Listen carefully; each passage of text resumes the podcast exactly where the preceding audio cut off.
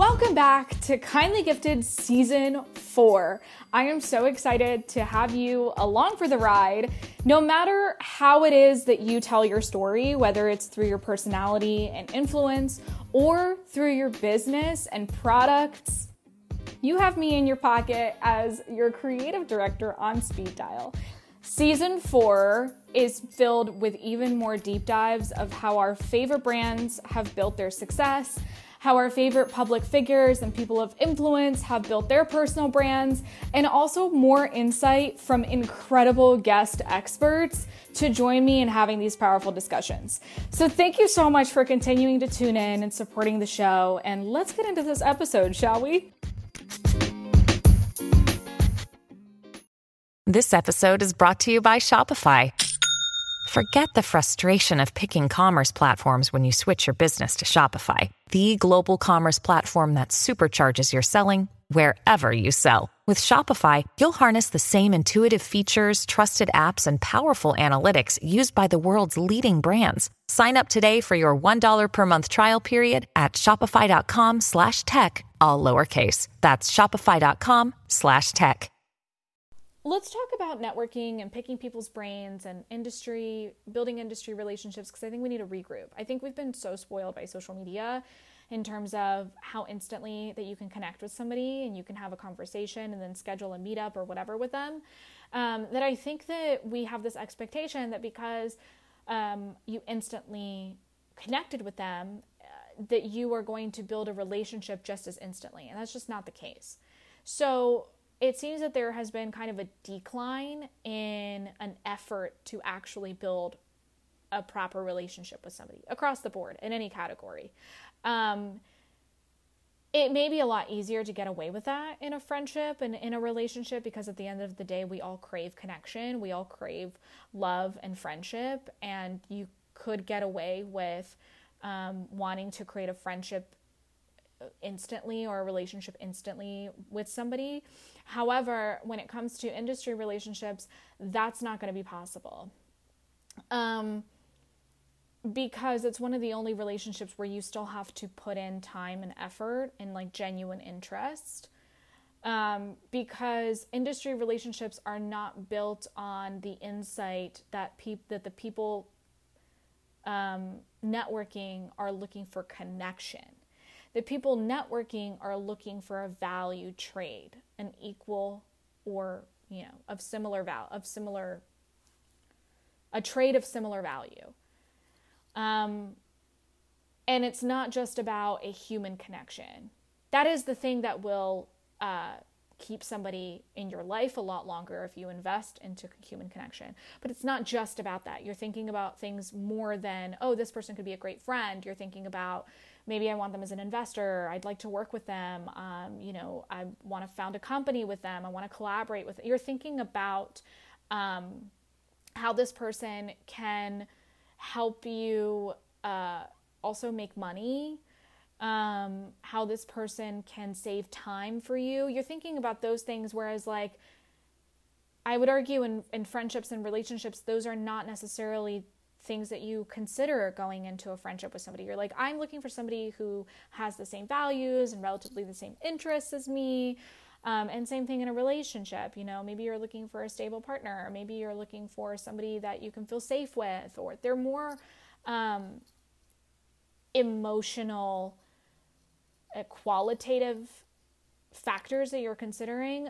Whereas with industry connections, there are so many quantitative factors that you're considering um, and they kind of lead the relationship which can make it things can, it can make things a little tricky because you don't want somebody to feel used or taken advantage of or um, you probably you're talking to i mean it obviously depends on kind of like where you are in your networking journey for me personally i'm talking to people who think that time is their most valuable asset and um, you know i don't want to use and abuse their time so how do I make it worth their while to interact with me? What can I bring to their table, right? It's like coming to somebody's house.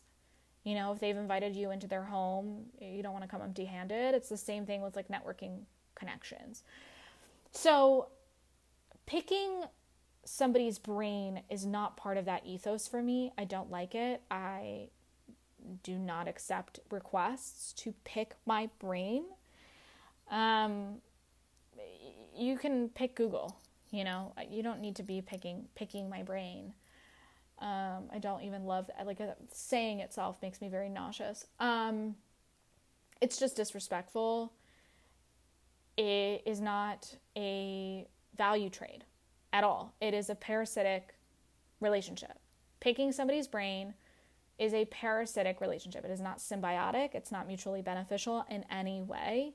And for me personally, I do judge somebody's character when they ask to pick my brain. My initial thought is if you ask to pick my brain, I wonder what kind of time and effort you're investing into your friendships, into your family relationships, into your romantic relationships. Or is it all about you?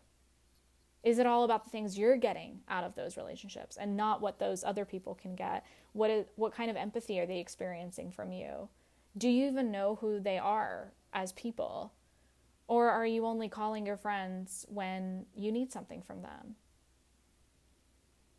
Are you looking to date like a partner with good character or do you just want like them to make six figures and that's it? Which like that's fine. It's just like I just assume that all of those things when somebody asks to pick my brain. There's no respect for the other person at all, in my opinion.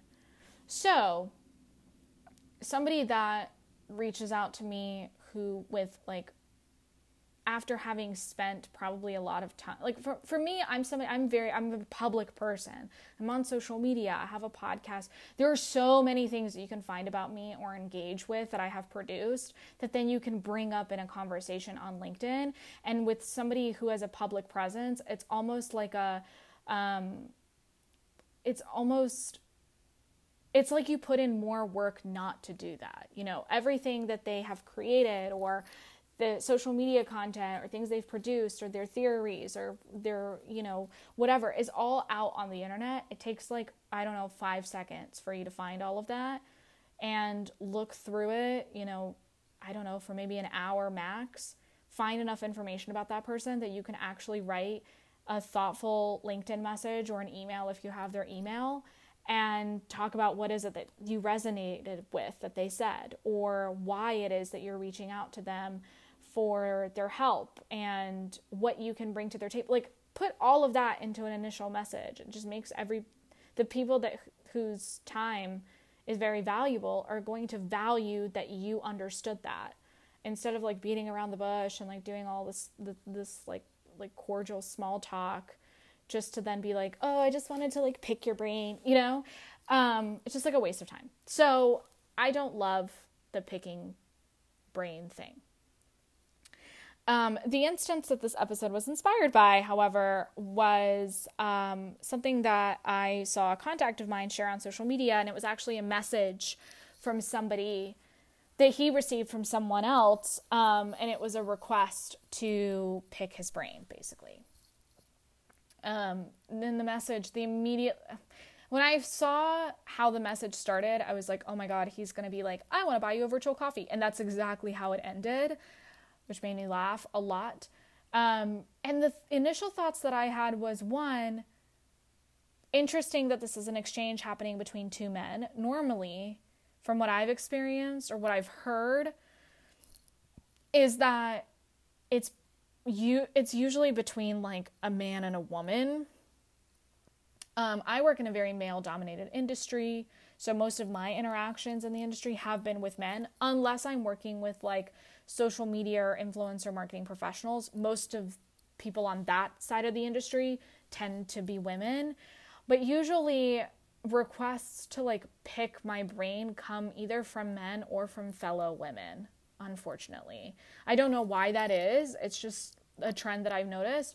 So when I saw that this was between two men, I was like, oh, that's very interesting because I don't normally see men having conversations like that between each other unless one of them in that conversation is like a celebrity or like works for a celebrity or something and so they think that because they have a flashy title or they have like a bunch of followers that they can get away with with asking to pick somebody's brain. When i looked closer at the message i noticed that the profile picture of the sender was not blurred out. And that's when I was like, oh, right. Um, I recognized who the person is, connected with them on LinkedIn um, a while ago, and they are somebody with a very flashy title that really can't be explained how they got it other than the person who owns the company that they work for is a celebrity and you are close friends with that celebrity, so you got the title. Very common route. It happens all the time, um, especially in the creative world, especially in the entertainment world, which is where this person works specifically. Very, very common. Um, so I thought that was really interesting that the receiver did not blur out the profile picture. Because then my immediate thought after, well, we had a conversation about this privately with the receiver. And the interesting part to me was that one, this person did not take the time to like really engage with the receiver's social content because had they, they would have known that this is a frequent behavioral pattern that the receiver has. In other words, they often share screenshots of emails, of DM conversations on social media. It happens very often. So I was like, oh, fuck, you know, you didn't even think about the fact that, like, this could have set that person off so much that they would use your message and your request to pick their brain as an example for other people who may have even remotely considered doing so. And then you know, they didn't blur out the profile picture. So any interested party now in this in this receiver's social network can screenshot the story, zoom in to the profile picture, put the profile picture into reverse Google image search and find out who the sender is and then be like, "Okay, cool, now I know I'm never going to talk to this person. I will not be networking with them. I will not be helping them. I won't be investing into them, whatever." And that's unfortunate in this particular case because the network of the receiver is rich, literally. And the sender reached out to the receiver because they're both startup founders. And I'm assuming he wanted some advice on some, on fundraising. And the receiver has a ton of VCs, angel investors, all sorts of different business people and people that have the funds to invest in new businesses. And with one simple message, the sender ruined all prospects of getting access to not only the receiver, but also the receiver's network. So that's another ramification of like asking to pick people's brains. Some of us have been asked so many times that we will share those types of messages to social media. And we'll be like, don't. Look at this as an example. This is what you don't send to me. Or they'll send it around privately to their network. A lot of what the receiver ended up sharing afterwards was screenshots of this person's job title and work history.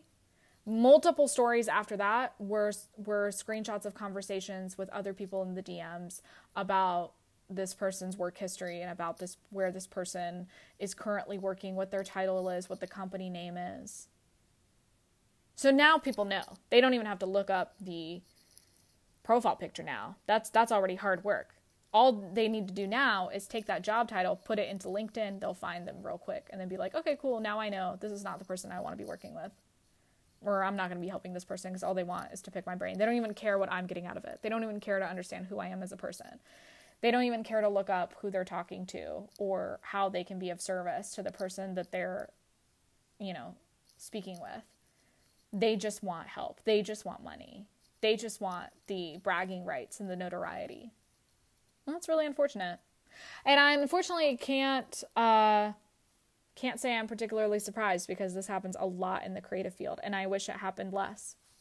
It happens a lot in the creative field. It happens a lot with people who get on like really um, they get a lot of you know press and notoriety whether as a, as a personal brand or a celebrity or anything of that nature and then start a company and then feel like they can talk to people however they want and to investors and collaborators however they want. And uh, it's just not true. It's just there are ramifications to that and sometimes there are ramifications you may not even consider like sending a message or an email to somebody and that person then blasting that email or message all over social media to their entire network a network you wanted access to it's crazy. But I thought I would just bring this up because I was on one. I got really annoyed because I felt for him, for the receiver. And he and I, like I said, had a private conversation about this. And, um, and then I was like, you know what? I'm going to put this on my podcast. Um, so yeah, don't ask people, don't ask to pick people's brains. Don't rookie move, amateur move, amateur move. Um, and it can also kind of position you to be taken advantage of really easily as well sometimes. So just don't do it. Just take the time, invest the effort. Yes, it takes a while. Yes, it takes energy.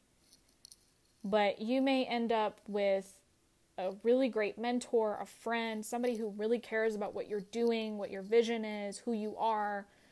Um, and I think that's worth it over somebody whose brain that you picked and you didn't leave any kind of impression on them. And you know they didn't really leave any any kind of impression on you. You just kind of like uh, like a parasite just like sucked everything out of their mind and then moved on. It's just kind of like ugh you know? Thank you so much for taking this show to 16,000 plus streams in just a short period of time. I am forever grateful our next goal for Kindly Gifted is to dominate these motherfucking charts. And for that, I need your help.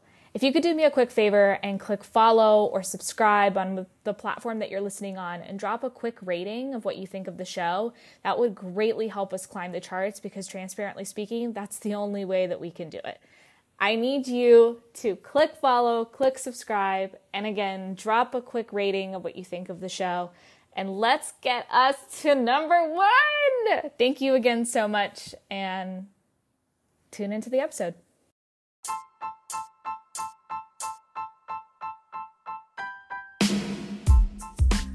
If you're listening to this, it means you've reached the end, and I'm so grateful that you tuned in to another episode of Kindly Gifted. If you don't mind to give this show your honest rating and review, I'd greatly appreciate it, and click follow or subscribe to keep up with new episodes. If you want to chat about what you just heard in this episode, I'm all ears. You can find me on Instagram at Katarina Terentieva or on TikTok with the same handle, and I'll link both of them in the show notes below. If you want to chat with me one on one, or maybe get some accessible resources on how it is that you can create invigorating marketing for your brand, or develop your personal presence online as a person of influence, check out the, my Stan store. I'll also link that in the show notes. And there's more goodies coming your way, so don't forget to bookmark the link as well. Anyways, that's my spiel, and I'll see you in the next episode.